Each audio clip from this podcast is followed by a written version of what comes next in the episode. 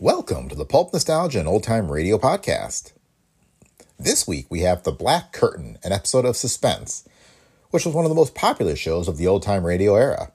Suspense aired over CBS from 1942 to 1962, and this hour long episode first aired on January 3rd, 1948. The story is based on the 1941 Cornell Woolrich novel of the same name. This is the third time Suspense presented this story, having previously broadcast 30 minute versions in 1943 and again in 1944. Woolrich was one of the leading crime writers of his day and had his work adapted for numerous movies, television shows, and radio programs. Before that, though, he started his writing career by publishing six Jazz Age novels in the 1920s, inspired by the work of F. Scott Fitzgerald. When the Depression hit and that market dried up, he turned to the pulps to make a living. Death Sits in the Dentist's Chair appeared in Detective Fiction Weekly in 1934, launching Woolrich's career as a crime writer. He wrote more than 100 pulp stories over the next five years, the stories in Dime Detective, Argosy, All American Fiction, Clues, Detective Stories, and several more. You can find more about Woolrich in the Beginner's Guide to Pulp Fiction available at Amazon or other bookstores. You can also get it for a discounted price when you buy it direct from Brick Pickle Media. And that link for those signed copies is in the show notes. This podcast is a Brick Pickle Media production. For more, visit brickpicklemedia.com, where you can find a link to all of our books and our entire online store. And remember, if you like the show, please leave feedback on Apple Podcasts, Spotify, or wherever you listen. And with that, on with the show. This is Robert Montgomery. I have a new assignment, and I'm very happy about it. During these 60 minutes each Saturday, I'm to be acting spokesman for one of radio's really great entertainments, a program which is a prime favorite with all of us. You have come to know its opening music as the curtain raiser for radio's outstanding theater of thrills. You know it as a show which each week, for five years, has brought you first class story material and exciting performances. You have come to recognize throughout the unique touch of our unique producer, my friend, Bill Spier. All of which can be said in one word Suspense.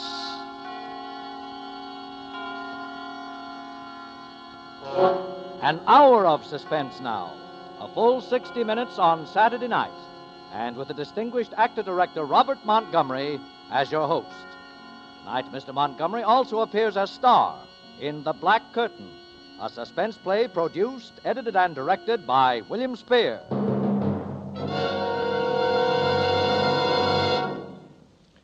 I don't have very much to say in the prologue department tonight. That's because at this premiere of the full hour show, we're anxious to ring up our curtain, our black curtain, if you will, without unnecessary delay. Also, because tonight I am appearing as an actor. The idea on most Saturday evenings is for me to make you welcome and chat about things you and I are mutually interested in.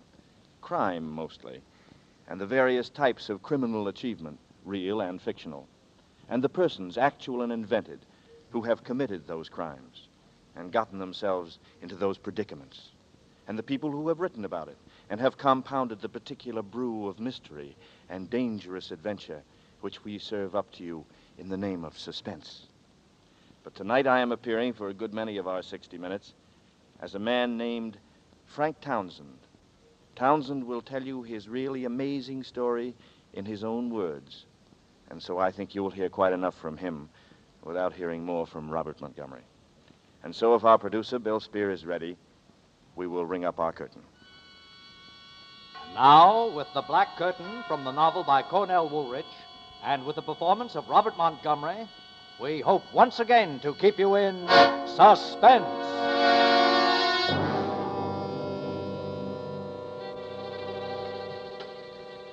A man is born, he lives out his little life, and he dies. That's the one real break, I guess, that every man can count on. The one thing nobody can take away from him to be born just once, and to die just once. Every man, that is, except Frank Townsend. Born with no strikes on him, died with two strikes on him, and then was born again with three strikes on him. Pushed back into life that day on that street. All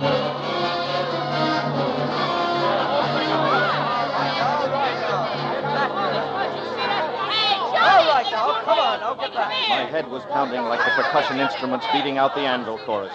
I could hear all the noise and the people milling around. At first, everything was a jumble, sight and sound. Tall buildings, high sky, low faces, spinning and weaving, and bells exploding. All right, all right, get moving now. Let the doc through. Oh, I seen it, officer. I seen it. He was running fast. The whammo clunk. He's growing like an onion with his head down and his feet right, up. all right, son, all right. Break it up I'll break it up. Oh, my head. Take, take it easy now, brother. Just lie still. Who? Yeah, What are- see now. I'm the doctor. Just lie still. I'll take hey, it easy. Copper! Copper, his wallet fell out of his pocket. A guy grabbed it All and he right, ran. all right, come on, get I back. can't I'll give him a here little now, air. will Get back. please? I'm okay, Doc. I just Sure, feel a little. Sure, here. Yes. Now, let me help you up. See if you can stand. Thanks. Thanks. I guess I can talk to him now, eh, Doc? Uh, just a nasty bump on his head. He'll be okay. Huh. Uh, here, let me brush your coat off, sir. Thanks, Doc. I. My coat. Why am I wearing Uh, an just over? for my report, mister, what's your name and address, huh? Uh, Townsend. Ah. Frank Townsend. 820 Rutherford Street. Uh, hey, uh, cigarette, you're still a little woozy, you know. No, thanks. I don't smoke. Well, look, uh, take a couple of aspirin All tonight. If right, you're all sick right, tomorrow, come on, your this person. Hey, here's your hat, mister. Thanks, kid. Yeah, we'll see what we can do about the guy that snatched your wallet. Here's your cigar case. My. Yes, but I haven't got a Well, good luck, mister. I'm going to turn in my report. cigar case. I don't smoke. Oh, it just fell out of your pocket when we lifted you. Yeah, but look at the initials on it. DN. Yeah, same initials like in your hat, see? DN. Yeah, but that isn't my hat. Oh, you got a nasty crack on the noggin, mister, and, well... Wait a minute, wait a minute. I'm trying to think. I. Where is this? where is what? This. This street. This? This is Tillery Street. Tillery. What am I doing on Tillery Street? Hey, look, buddy, you sure you're okay? Well, what. What happened to me? I. Well, you were running. Uh, very dangerous running on this ice. Well, you slipped, hit your head, and was out for about 20 minutes. Ice? After that blizzard we had last night, did you expect mayflowers? Blizzard? In July? I- July? Oh, listen, buddy, I got a flash for you. This is December, one week before Christmas, 1944. 1940. Oh, don't take it so hard. We all get older. Uh, You better get home and get a fast 40 winks. You'll need it. 1944.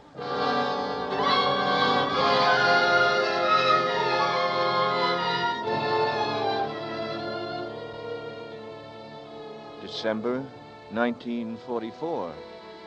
But the last I could remember was July 1941. Three years. Gone. Just gone. A black curtain. The black curtain of amnesia comes down over your mind out of nowhere. That black curtain had been dropped over my eyes for three years. Where had I been? Who had I been? Not Frank Townsend. Someone else. DN. Someone whose initials were DN. I walked along Tillery Street thinking about it. Those three years, I, I could have been married, had a family, or could have been a thief, or. No, it was insane. Twenty minutes ago, I left the little office where Johnny and I have our advertising business. I was on my way to speak to a client. Twenty minutes ago, I told Johnny that. But that was July 1941. There was no snow, no ice, no initials, DN. I must see Johnny. He'd know, he'd tell me. I stopped dead. I don't know why. Something made me turn my head. And that's when I first saw him. Gray eyes. He'd been talking to the cop who took my name. He looked after me as I turned my head. He started for me. I found myself backing away. Something about him screamed trouble. He quickened his step. You! Townsend! Stop! The sound of his voice sent terror roaring into my skull. I ran. He lunged after me. I saw him come as I rounded the corner, and in his hand he held a gun. He raised it. I ducked my head and ran for my life, for the second life that I'd been born into.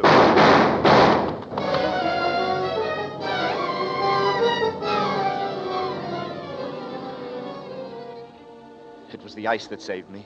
I flew across it, my toes barely touching its treacherous surface. But Gray Eyes slipped, spun through the air, gun flying from his fingers. By the time his heavy body had thudded to the ground, I'd hurled myself down the subway steps, walked, vaulted the turnstile, cheated the steel edge of the subway door as the train pulled out of the station. And for two hours, I rode the rails under the city. And for two hours, my stomach was gripped by terror.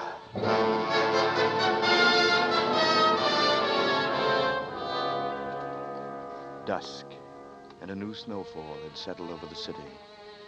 I entered the sleek lobby of the Greystone building on 34th Street, where Johnny and I had our office. In a few minutes, I'd be sitting across the desk from Johnny. A good bottle between us, and then everything would be all right. Johnny would know what to do. He always knew, ever since we'd been in school together. He'd know how to find out who I'd been, what the initials DN meant, why Gray Eyes tried to kill me. An elevator door slid open, and I stepped into the cage. Floor, please. Ten. Pass, please. What? Your pass. I gotta see it. What pass? To go up to the 10th floor. Pass to. But I don't understand. My office is up there. Look, and- buddy, all I do is run this elevator, not the country. Yes, but I. save it, save it. Guard! Two men came from the rear of the lobby. They were big men. They wore uniforms, the blue trousers tucked into brown puttees, their thumbs tucked into heavy belts that supported heavy guns and heavy clubs. White armbands read SP. They eyed me with suspicion. Now, what's the trouble, mate? 10th floor, no pass. What's your business on the 10th floor, sir? Advertising. I mean, my office is there, and I. Uh, you sure you're in the right building? Well, I. uh, Isn't this the Greystone building? You can't have no office in this building higher than the fifth floor. But I tell you, we're my partner and me. We're on the. Nobody's on the 10th floor but the Navy. The Navy. All the way from the sixth to the roof. Why? You kidding, sir? Ain't you heard there's a war on?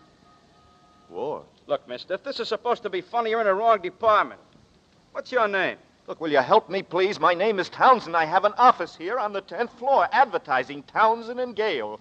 Oh, yeah. Townsend and Gale. Well, that folded when the Navy took over.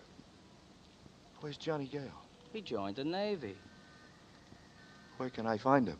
Oh, it'll be tough finding, mister. He was buried last month on Okinawa.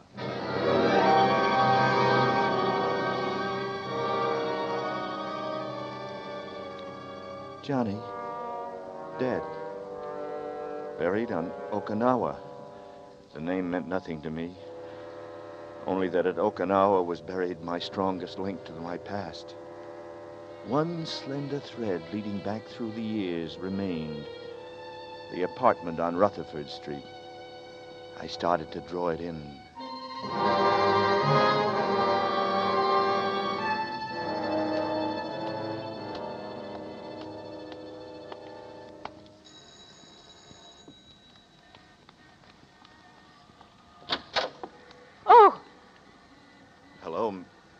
Hudson. why, Mr. Townsend. I, uh, I guess I startled you.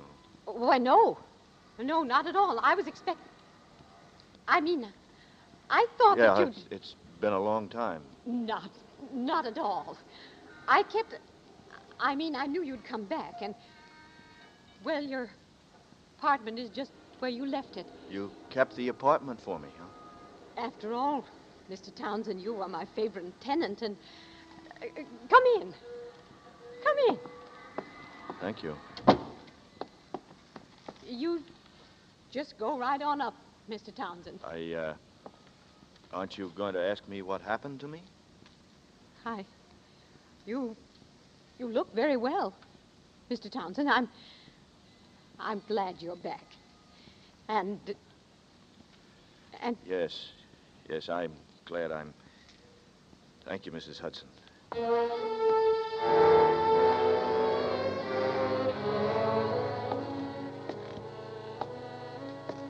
I started up the stairs. The same stairs, the same creaks, the same loose board halfway up. Everything the same, but everything unreal. Mrs. Hudson, unreal. I sensed her eyes following me up the stairs. I stopped, turned, looked down. she stared up at me, mouth slightly open. And for a long, long moment, neither of us spoke. Yes? Mr. Townsend? Mrs. Hudson, uh, Yes? Mr. Townsend. well, it's nothing. But you used to call me Frank.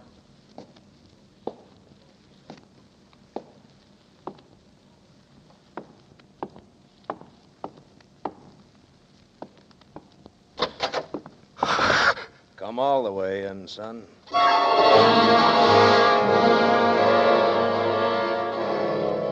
He was sitting in the large chair by the window. In his left hand, he held a half smoked cigar. It was pointed at the ceiling. In his right hand, he held a gun. It was pointed at me. It was Gray Eyes. Tillery Street. Just couldn't stay away from there, could you? Well, never fails. What do you want? There's some mistake. I. Given that harness bull the phony name, but the right address. Very unbright. Listen, my name is Townsend, Frank Townsend. So, all right, so we'll bury you under that name. What difference does it make? Bury me? But why? Why? What have I done? Suppose you tell me. Maybe you can make it sound better. If I have to die, all right, I'll die, but I got a right to know why, haven't I? Tell me what I've done. What am I dying Stand for? still. Just give me one more excuse, son, and I'll kill you right here and right now. Yeah, that's better. Now just settle back and relax. Now sit down over there. Lean back against the chair. All the way. Now put your hands on your head. And, son, just pray that you don't get an itchy nose, because if you even start to scratch it, it'll be the last itch you'll ever feel. Now, while we're waiting for the boys, we'll just sit and chat, nice and friendly like. Anything special you'd like to talk about? No? Okay, maybe I can suggest something. Maybe you'll find the loot an interesting topic of conversation. Sounds promising. The loot. What'd you do with it? I sat with my hands clasped to my head. I didn't dare move. He had the safety catch off, and I knew he'd send a bullet through my head without a second thought. That why you took the chance of going back to Tillery Street? Maybe the doll crossed you up, huh? Sure, you waited all week and she never showed. Maybe she'd Nothing, like it. he said, made any sense I to me. to you right here. All I knew was that he expected others to her in the arrive, and they would take me. With everything. Where? Gray eyes went on and on, his voice droning, until I no longer cared what happened to things. me or why. It's good for your nerves. I think I was beginning to nod. It's not only good When for from your the corner of my eye, good for your I saw the door open slightly. I didn't stir. Gray eyes droned on. think you'll make it. A man was standing in the doorway behind him. A small man with small hands. And he held a small right. finger up to his lips. His small feet so made quick, time. noiseless steps. He stopped silently behind So the chair in which. Gray Eyes was sitting. Then he raised You know, a small gun and his small time, fist.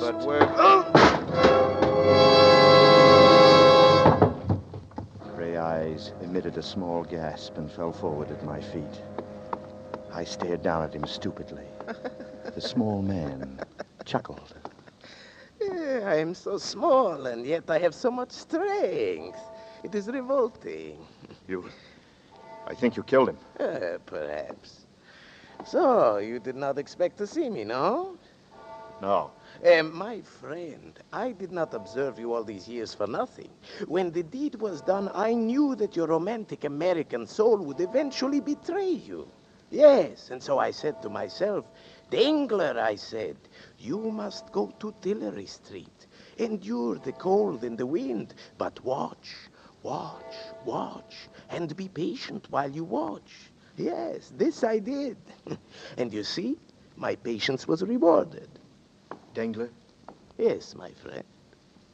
tell me, how. how bad are, are things? My friend, I will tell you this. The situation for you is desperate, but not serious. I will guarantee safe conduct for you over the border to Mexico.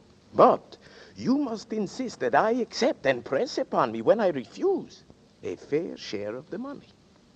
The money? Precisely. Eh, now, what would be fair? Well, in view of the difficult situation, we should share equally. Yes, 1,000 for me, 1,000 for you. And then you will give me the balance of 8,000 for expenses. Yes, for expenses. Give you 9,000. A truly fair and honorable distribution. Especially, my friend, when you consider that the 9,000 you give me is an item which is completely deductible. Yes, deductible from your income tax. I see. And suppose I refuse your offer. How can you refuse? Didn't I save your life by assaulting this, this thug from behind? And didn't I have the good sense to snatch your wallet when you so stupidly fell in the street? Yes. See? Here it is. It was I who took it before the police could examine it. You have the. Let me see it. Yeah, you may have it. Here, wait. What? Where's.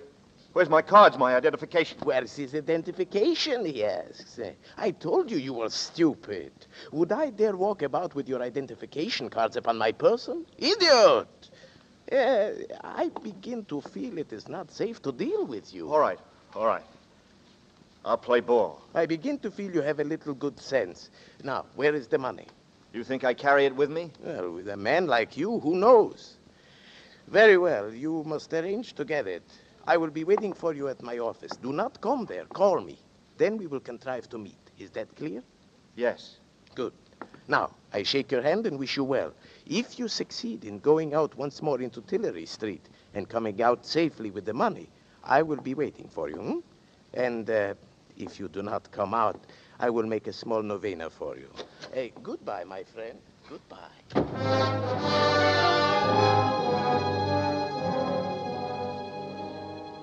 I shut off all process of thought and feeling. Reason was useless in an irrational world, feeling dangerous in a dangerous one. I moved like an automaton, moving now from A to B, from B to C, from Rutherford Street to Tillery. Gray Eyes and Dangler. Both had made Tillery Street their point of arrival and departure, and the point of my rebirth. I took the chance that might rent the black curtain and let in the sun, or rent my heart and let out my life. I returned to Tillery Street.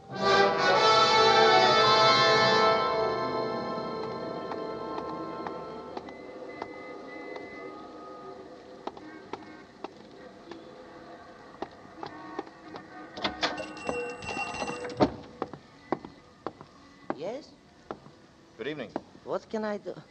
Oh, hello, hello. How are you? You, uh, you know me. Oh, why shouldn't I know you? I couldn't see you under that head at first. What can I do for you? Have you got an evening paper that I could look at? No, I'm sorry. I never read them. Too much trouble in the world these days, anyhow. How have you been? You haven't been around in two or three weeks. Yes, well, I've been busy. I. Look, Pop, I. I made a bet with a guy that even though you see so many customers, you'd walk right up and give me my full name. Oh, I'm sorry. I don't know it. I don't think I ever heard your name. Oh. But I know your girl. My girl? My girl? Oh, uh, you do? Well, Yes, now maybe I can still win my bet, huh? of course. Ruth. Ruth. She lives right across the street. The Tillery Apartments. Well, that's right. Ruth. Ah. But now, what apartment? Apartment 3C, of course. Don't I take the sandwiches up there every night? 3C.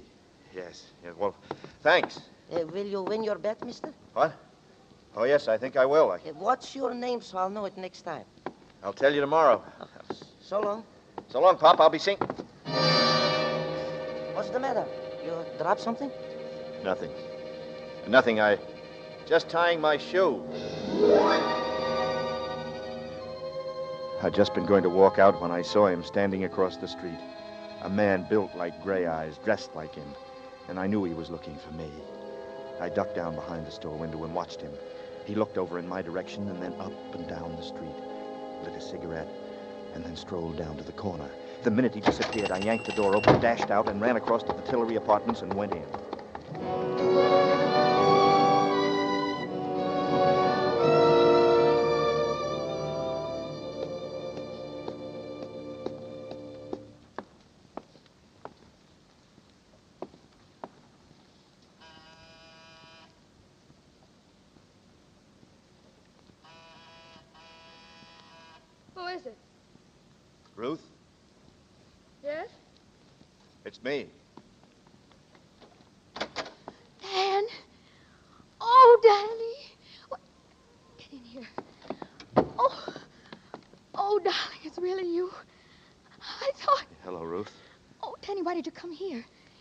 Around twice a day. He may be in the neighborhood right now, for all you know. Who? Who? Well, Slattery, of course. Has he got gray eyes? What? Yeah, did you ever see a detective that didn't? Sure, sure, I bet. Danny, what's the matter with you? You're acting so strangely. I, uh, I just wanted to look at you. You seem so different, so far away. You haven't kissed me. Well, that, that's easily fixed. Oh, darling, where have you been? All around. Miss me? You know I did. Oh, Danny, do you suppose. Do you think we could get away tonight? I've got ten thousand, uh, some money saved up. We could go to Mexico or South America. We could get married. Mr. and Mrs. Daniel Nearing, tour the world. Daniel Nearing. And wife. Sounds plenty good to me. You'll never know how good. We'll get out of here tonight. I'll call up and tell them I'm quitting my job. I'll say I'm sick. All my stuff's here. Nothing's out there but a couple of uniforms. I'll make Ada and Franklin a present of those. Ada and Franklin. Don't you bother your pretty head about those two. Maybe they weren't glad when it happened. Couple of vultures. Goodbye to them. Oh. Oh, with your back, Danny. Just think of the money Do I have. think- We can. do you think you ought to have quit your job? I never was cut out to be a nurse. No, you weren't, were you? Any more than I was cut out. To be. Any to- more than you were meant to be a secretary. That's right. I never wanted to be a secretary. I just drifted into it, I guess, and it got on my nerves, especially towards the end, huh? The boss was no cinch to work for. He Certainly wasn't. He was a rat. Oh, the whole Dietrich bunch are mean, rotten, the whole family. Yeah. That's right. I'll accept the old man. Oh, the old man. Yeah, I sort of liked him, didn't I? He loves you too, Danny. I think he wished you'd been his son. Poor old man. He's the only reason I've stuck around out there this long. How, uh, how are things out there? How could you expect them to be? Not very pleasant, huh? Oh, it's been great. Just great. With the questioning and keeping after me, and me sick to my stomach with worry for you. Not knowing where you were, if you were alive or dead. Oh, Danny, Danny, it's been horrible. But you're back. With me, and that's all that matters. I just want to forget everything. The Dietrichs, New Jericho. New, New Jericho, huh? Everything that happened. Like what? Oh, darling, please, let's not talk about it. We're the important thing now. I must know what's going to become of you. Because whatever it is, means me, too. I don't know, Ruth. I don't know. I, I saw Dengler today. Franklin's lawyer? Yeah. Where? I, uh, he passed me on the street. Did he see you? No, Are you sure he didn't? Are you, are you sure, darling? he, he didn't speak to me. Well, you know how clever he is. He just let you go by and, and, and follow you. Why? Why wouldn't he talk to me if he saw Well, me? he figures you're dangerous, darling. It wouldn't be safe for him to try it alone. Why am I Well, dangerous? whether it's true or not, darling, doesn't matter. It's what he believes that counts. And he believes like the rest of them. You know that. Yes. Yes, I guess I do. I, Danny, look at me. Oh, my dear. Your poor, tired eyes. Your face so strained. You need a shave, too. When did you sleep last? Sleep? I hadn't thought about it. I don't remember. That you can believe, Angel. I don't remember when I slept last. Danny, we must wait until the moon is down, and we'll try to leave then. But now I want you to go in there and have a hot shower and a shave and then sleep for a while. You must, darling. Can't go on like this.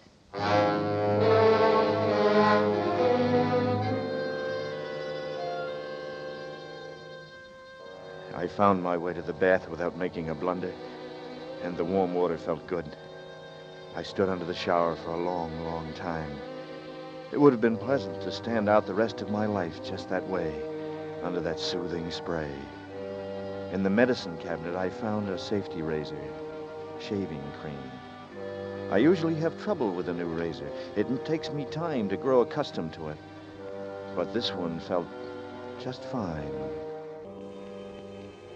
I slipped into my shirt and trousers and found my way to the bedroom. On a small tray near the bed Ruth had placed a hot glass of milk and some toast. I was hungry. I ate. I slid between the sheets and they caressed my body with a gentleness that I hadn't known since childhood.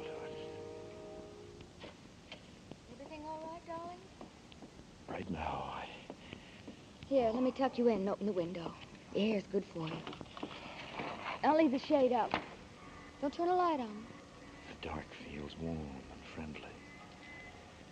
Cigarette before you doze off? No thanks. I don't smoke.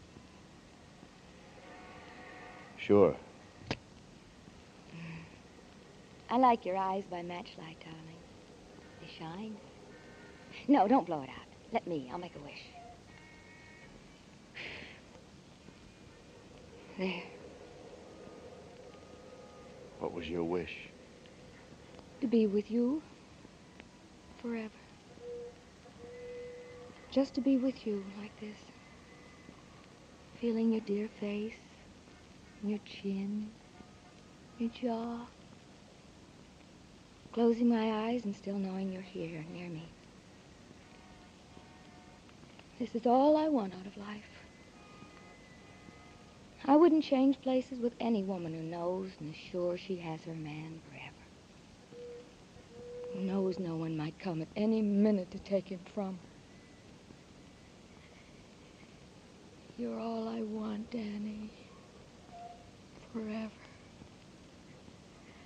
Now and forever. Because for us, darling, forever is now.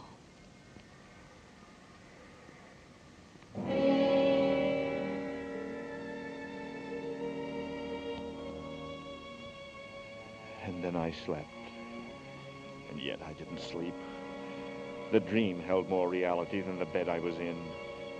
The dream held no distortions, no goblin shapes, no complete persons at all. Nothing in it but a pair of feet and a patch of pavement just large enough to contain them. They kept moving forward toward me, towards my eyes, and the pavement kept slipping past beneath them like a treadmill going the other way. It was as though I were moving backwards away from the feet, and they kept moving toward me, coming toward me. Toes pointed straight at me, remorseless and inevitable. That simple pair of black shod feet, never at a run, always at the same, even, implacable, persistent walk.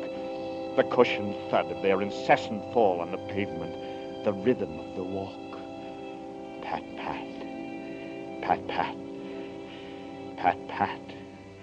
The echoing night sound when streets are still with someone coming towards you in the distance. It was as though the feet knew they needn't hurry for nothing. No one could escape them. And then slowly they began to gain on me, closer and closer to my eyes. There was no escape. To turn aside and let them go by was impossible. The crevice between the soul and the pavement opening and closing like a hungry mouth, grazing, threatening to trap and crush and trample me. And that's when I gasped from air and jumped from the bed.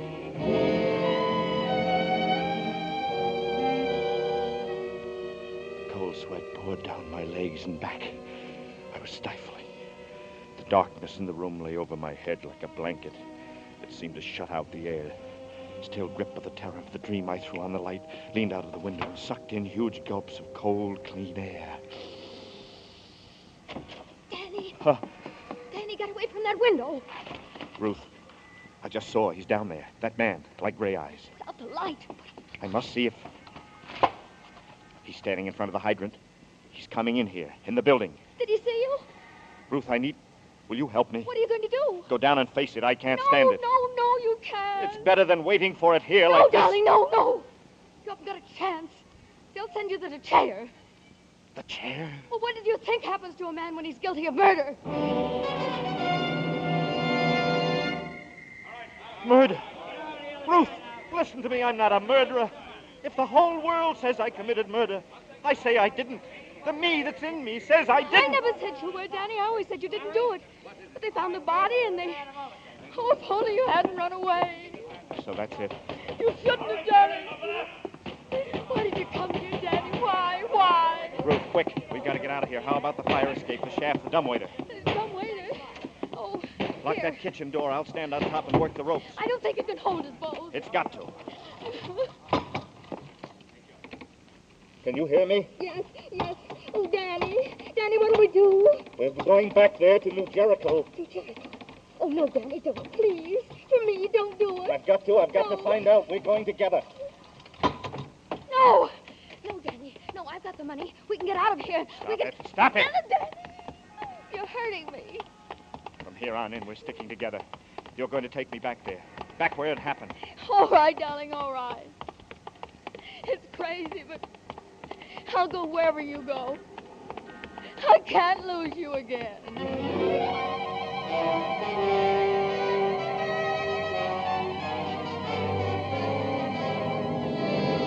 In tonight's full hour of suspense, Robert Montgomery, our star, appears as Frank Townsend, with Lurene Tuttle playing opposite him as Ruth Dillon, in William Spier's production of The Black Curtain by Cornell Woolrich.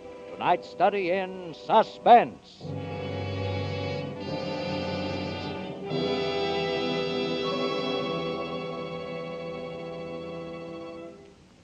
In just a moment, we will return with Act Two of The Black Curtain. This is CBS, the Columbia Broadcasting System.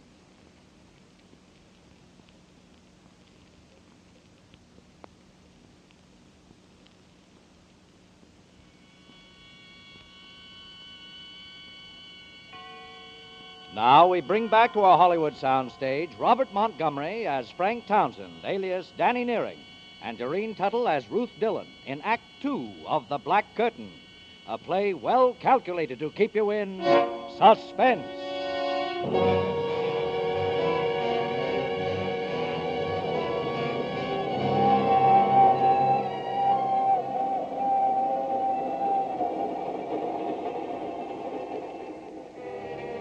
On the train, Ruth and I said very little to each other.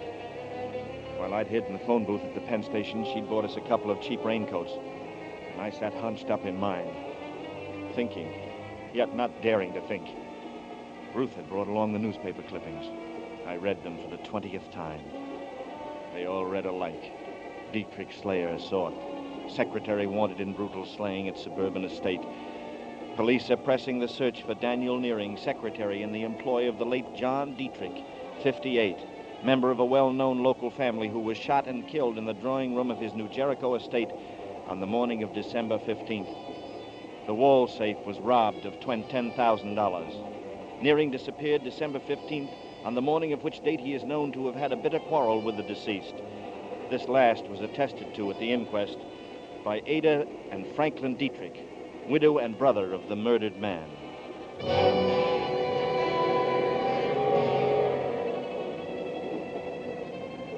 Had all the facts now.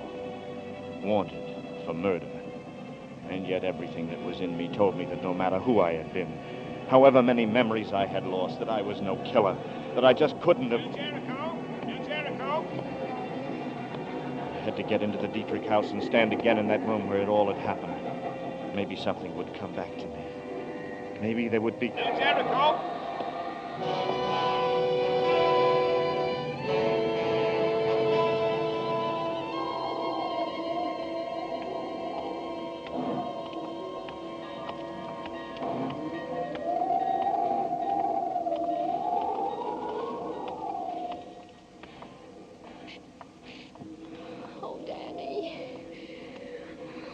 Frightened. What if someone here at the station should see you? That would be fatal. Oh, darling, let's just go away. Let's go. Danny, be careful. It's the station master. He knows you. He's coming this way. Quick, behind this post. Now, don't move. Evening. Evening, Miss Dillon. Oh, good evening, Mr. April. Hey, thought I saw somebody get off with you. Oh, oh, yes, just some man. He went to the cab stand. Oh, stranger. Ooh, it's cold. Bad night. Trains lead all up and down the line. Well, this time of year, you know. Gotta expect it, as the fellow says. Uh, just going home, Miss Dillon? Pretty shivery. Give you a lift out to Dietrich house. No, no, thank you. Uh, they're sending the station wagon for me.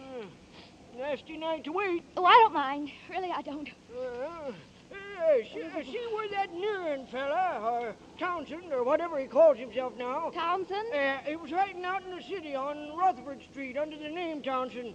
City detective caught up with him, and this Nearin, he uh, fractured his skull. Oh. Yeah, bad actor, that fella. Always thought so.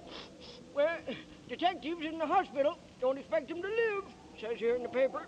City police have orders to shoot to kill. Oh, Uh, no. shoot to kill. Only thing to do with a mad dog, shoot to kill. Uh, hey there. You all right, Miss Dillon? Oh, yes, I, I, I'm just feeling. Uh, I'm all right. Well, uh, are you sure you don't want me to? No, no, I'm fine, Mr. April. I'm fine. You go ahead. I'll wait for the Dietrichs in the station. Well, shoot yourself, I always say. Uh, good night, Miss Dillon. Uh, uh, Merry Christmas. Oh, good night, Mr. April. Danny. All right, Danny. Listen, Ruth. What he said just now, I didn't attack that detective. It doesn't matter, darling. It doesn't matter. It does matter. It matters more than anything else in the whole world because now I'm a mad killer and I didn't attack or kill anyone. Not anyone. It was Dengler. He hit that Oh, detective with. Danny, who would believe you? Franklin's lawyer, a man weighing less than. than... You've got to believe me. If you don't believe me about this, then you must believe that I killed Dietrich, too. All I know is that I love you. Quick. Oh, in the bushes.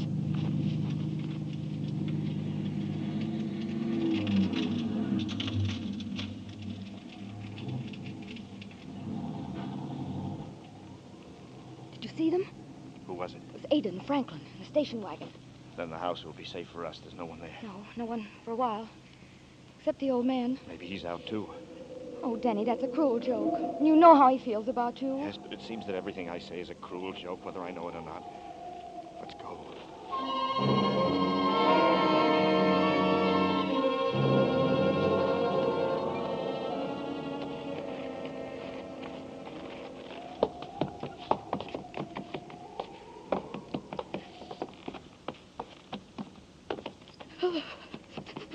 Open the door, Ruth. Hurry. Got to see the inside. That room, the place where it happened. It's wrong, Danny. It's wrong. I'm telling you, you're crazy. They'll find you. Open the door, Ruth, quick. All right, now. Let's have a look at the room. Please, Danny, please. Don't, don't, don't talk about it. So this is where I'm supposed to have murdered John Dietrich. Danny, please. Where was it? Show me exactly where it was, Ruth. I've got to know. It, it was there. Right there. He, he was standing by the grandfather's clock. Are you going crazy, Danny? If they get you, you'll hang. The clock. You still believe me, don't you, Ruth? I believe you, Daddy, but I'm scared. And I love you. What's that? Listen. That's only the old man. He's asleep in that room off there. Don't go in there, Danny. Don't, please. You'll wake him. I want to see him. Don't, Danny. He can't help you. Turn on the light. I want to see him.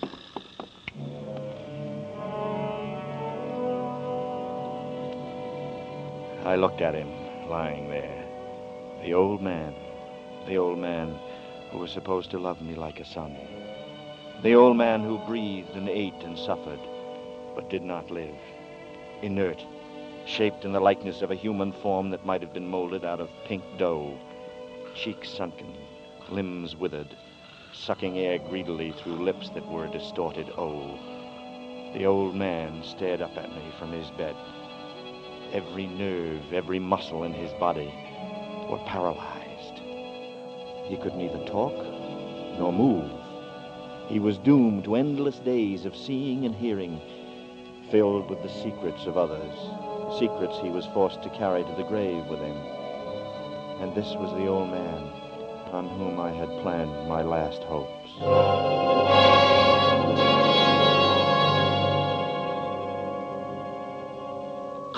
Oh, oh, there, you woke him. It's me, Mr. Dietrich. Ruth. This is Danny. You remember Danny, don't you? Hello, Mr. Dietrich. See how his eyes are shining. Yeah. Was he here when it happened? You know that, Danny. Why do you ask such funny questions? He's been in bed here for five years. That mirror on the wall there. The clock. Look, you can see the grandfather's clock in the other room. What are you getting at, Danny? He could see it. The old man could see the murder through the mirror. If he could only talk. But he can't talk. You scare me, Danny. He saw the man who killed John Dietrich. Look, he understands what I'm saying. He's blinking his eyes. Oh, stop torturing him, Danny. Can't you see what you're doing to him? He's him? trying to say something. Look, his eyes are blinking. He's he's going to help me. Go outside and watch, Ruth. Go on. I'll watch out at the entranceway. Be careful, Danny. They'll be back any minute. Leave me alone with him. I'll call if I hear them coming. Yeah. Look, now, Mr. Dietrich, don't be afraid. I'm going to ask you a question, and you're going to answer me. Are you going to tell me something about the murder? Now, blink your eyes. Blink twice if you are. That's it. That's it. Once, twice. That's good. Did you see it happen? Here, in your mirror? Blink once if the answer is no, twice if the answer is yes. Once. Twice. You did, huh? You saw it. Now, then, is the murderer in this house? Danny, Danny, they're coming. Franklin and Ada. Get out of here. Hide! Run, Danny, run, run! The murderer in this house. Blink once for no, twice for yes. Yes. Danny! Danny, they're coming! Wait, I please. almost got it, Mr. Dietrich. Mr. Dietrich, was it me?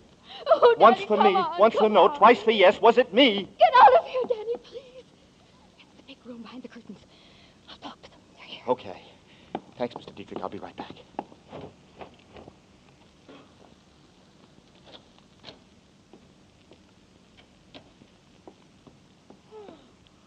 Oh, Ruth? Ruth, is that you in Father's room? Yes, Mrs. Dietrich. Oh. You here alone? Well, yes, I am. Why? We thought we heard voices. What are you so jittery about, Ruth? I'm just tired, that's all. May I go to bed now? Oh, Father's still awake, Ruth? Well, he'll go to sleep all right. He's... I'm going upstairs, Mrs. Dietrich, now. All right, good night, Ruth. Good night. Good night. She's brought someone back here with her. It's him, I think. Who? Dan? Oh, Franklin. Take it easy. If he's here, we'll get him. After the evidence we gave against him at the hearing. Franklin, I'm scared. Let's get out of here fast. I'll, I'll go to the village with the police. Call the police. I'll do it. Yes. Hello. Hello.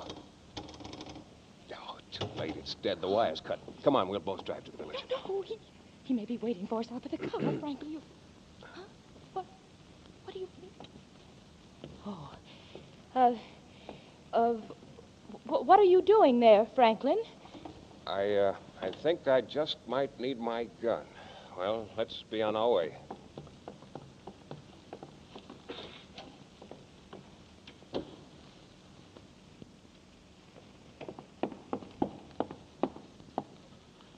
Now, Mr. Dietrich, you're helping me fine. You know I'm trying to save my life, don't you? Now, the murderer. Was it me? Was it me who did it? Me, Danny Nearing. Blink once for no. Once. Once. You're sure. You're sure it wasn't me. You're smiling, Mr. Dietrich. You're smiling. Now, was it somebody in this house? Then who was it? Can't you make a sound? Help me. You've got to. Was it Ada? Twice for yes, once for no. Once. Not Ada. All right. Then was it Franklin? Was it. Up with the hands, Nearing. Up, or you'll never go to trial. Franklin, you've got to listen. You've got Shut up and drop that flashlight. Trying to kill the old man, too, huh? The murderer returns to the scene of his crime. You know I didn't kill him. Tell that to the police. Ada'll have him here in a couple of minutes. Where's your girlfriend, Ruth? She's not here. I don't know where she went. Never mind, they'll find her. And a dead duck, Nearing. Killed my brother and beat it, huh? What did you get out of it? That, that's always puzzled. me. You killed your brother, and now you're going to kill me. Oh, you've gone nuts, too. Why should I kill my own brother, you idiot? To get his share of the estate and his wife, Ada, among other things. But you can't stop with killing me. Someone else knows the truth. The old man saw it in the mirror. You'll have to kill your own father, too. The old man saw it. He How do you told know? me. He told me. You're lying. He can't talk. He can't even move. He can hear and he can blink his eyes. Come over here and look. Look here, I want. Oh! Ruth! I had to do it, Danny. I heard him. He was going to kill you. Here's his gun, Danny. Take it. But, Ruth, you shouldn't have in another minute. I'm not sure it was Franklin. Dan, darling, please, let's run for it. They'll be here in a second. It's your last chance.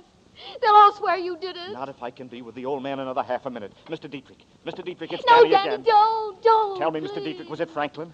Did Franklin kill your son, John? Blink once if he did. What's the matter, Mr. Dietrich? Don't be afraid. I won't hurt you. Why are you afraid? He's afraid, Ruth. Oh, it's this gun. Take the gun, Ruth. You take it. He's afraid. I'm not going to hurt you, Mr. Dietrich.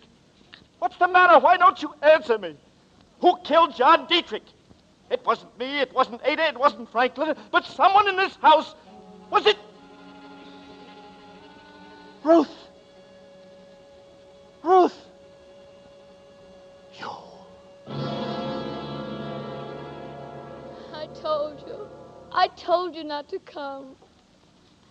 Oh, I love you, Danny. And I wanted you. I wouldn't have let them get you. Why, Ruth? Why? Why did you kill John Dietrich? He was always after me. He wouldn't leave me alone. And I hated him. And then that night he came at me. He threatened me, said he'd kill me. If he couldn't have me, nobody could. He had a gun, Danny, and I, I got it away from him. It, he hit the clock. He leaned against it. I thought he'd never fall down and, and die.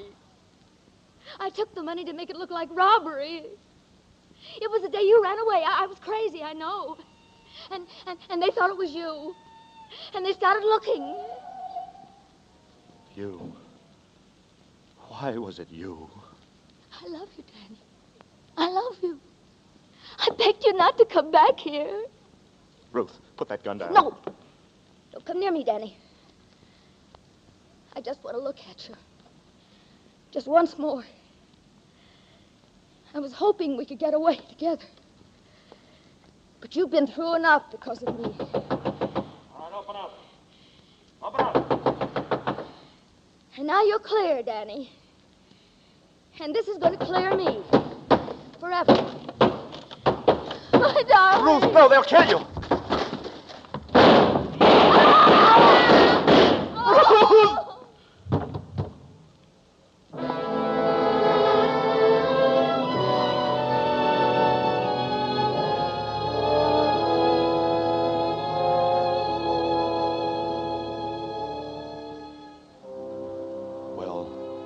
That's about all there is to tell, I guess. Ruth faced that door, fired a shot into the ceiling, and the guns of the police chopped her down. That's the way she wanted it, I guess. It was gray eyes, bandaged head and all. But what's the use of talking about it? I'm trying to put it all behind me. Resume my life where it left off three years ago. Sometimes when it gets toward evening, I walk along Tillery Street, and once in a while, somebody, somebody I don't know, will say, Hello, Danny. And I, well, I just say, Hello, and walk on. I don't want to find out anything anymore. I want it all to die away and be still. And it will. All except Ruth. Because somewhere behind that black curtain, I was loved and loved someone. We must have known a love that I'll never know again.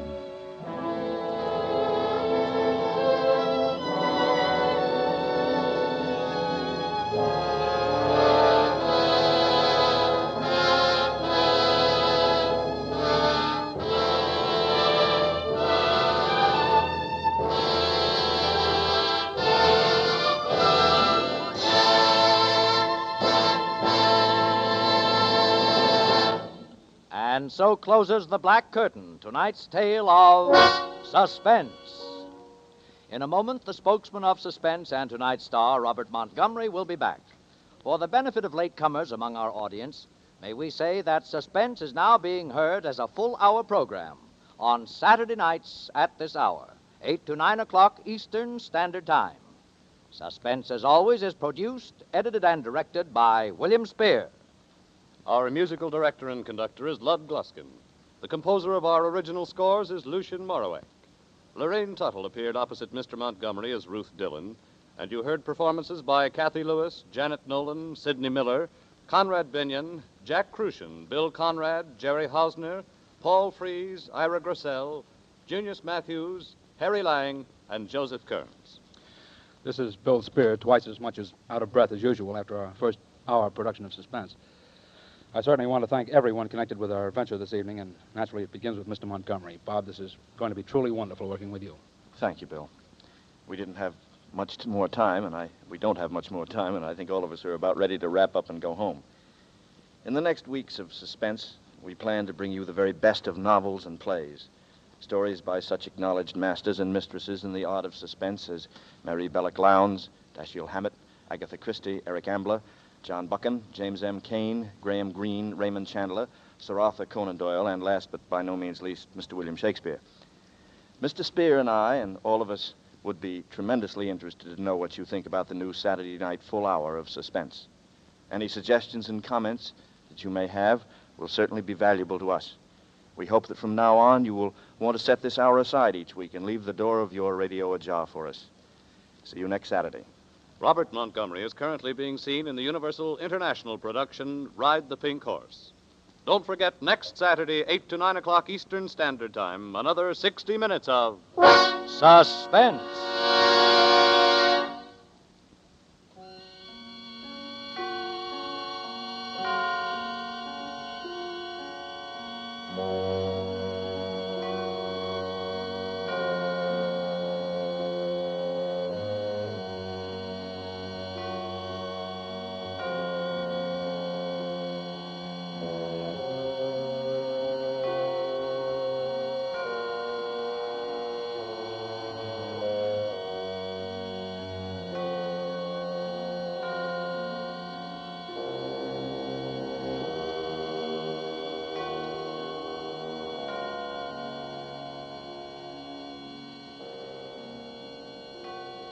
This is CBS, the Columbia Broadcasting System.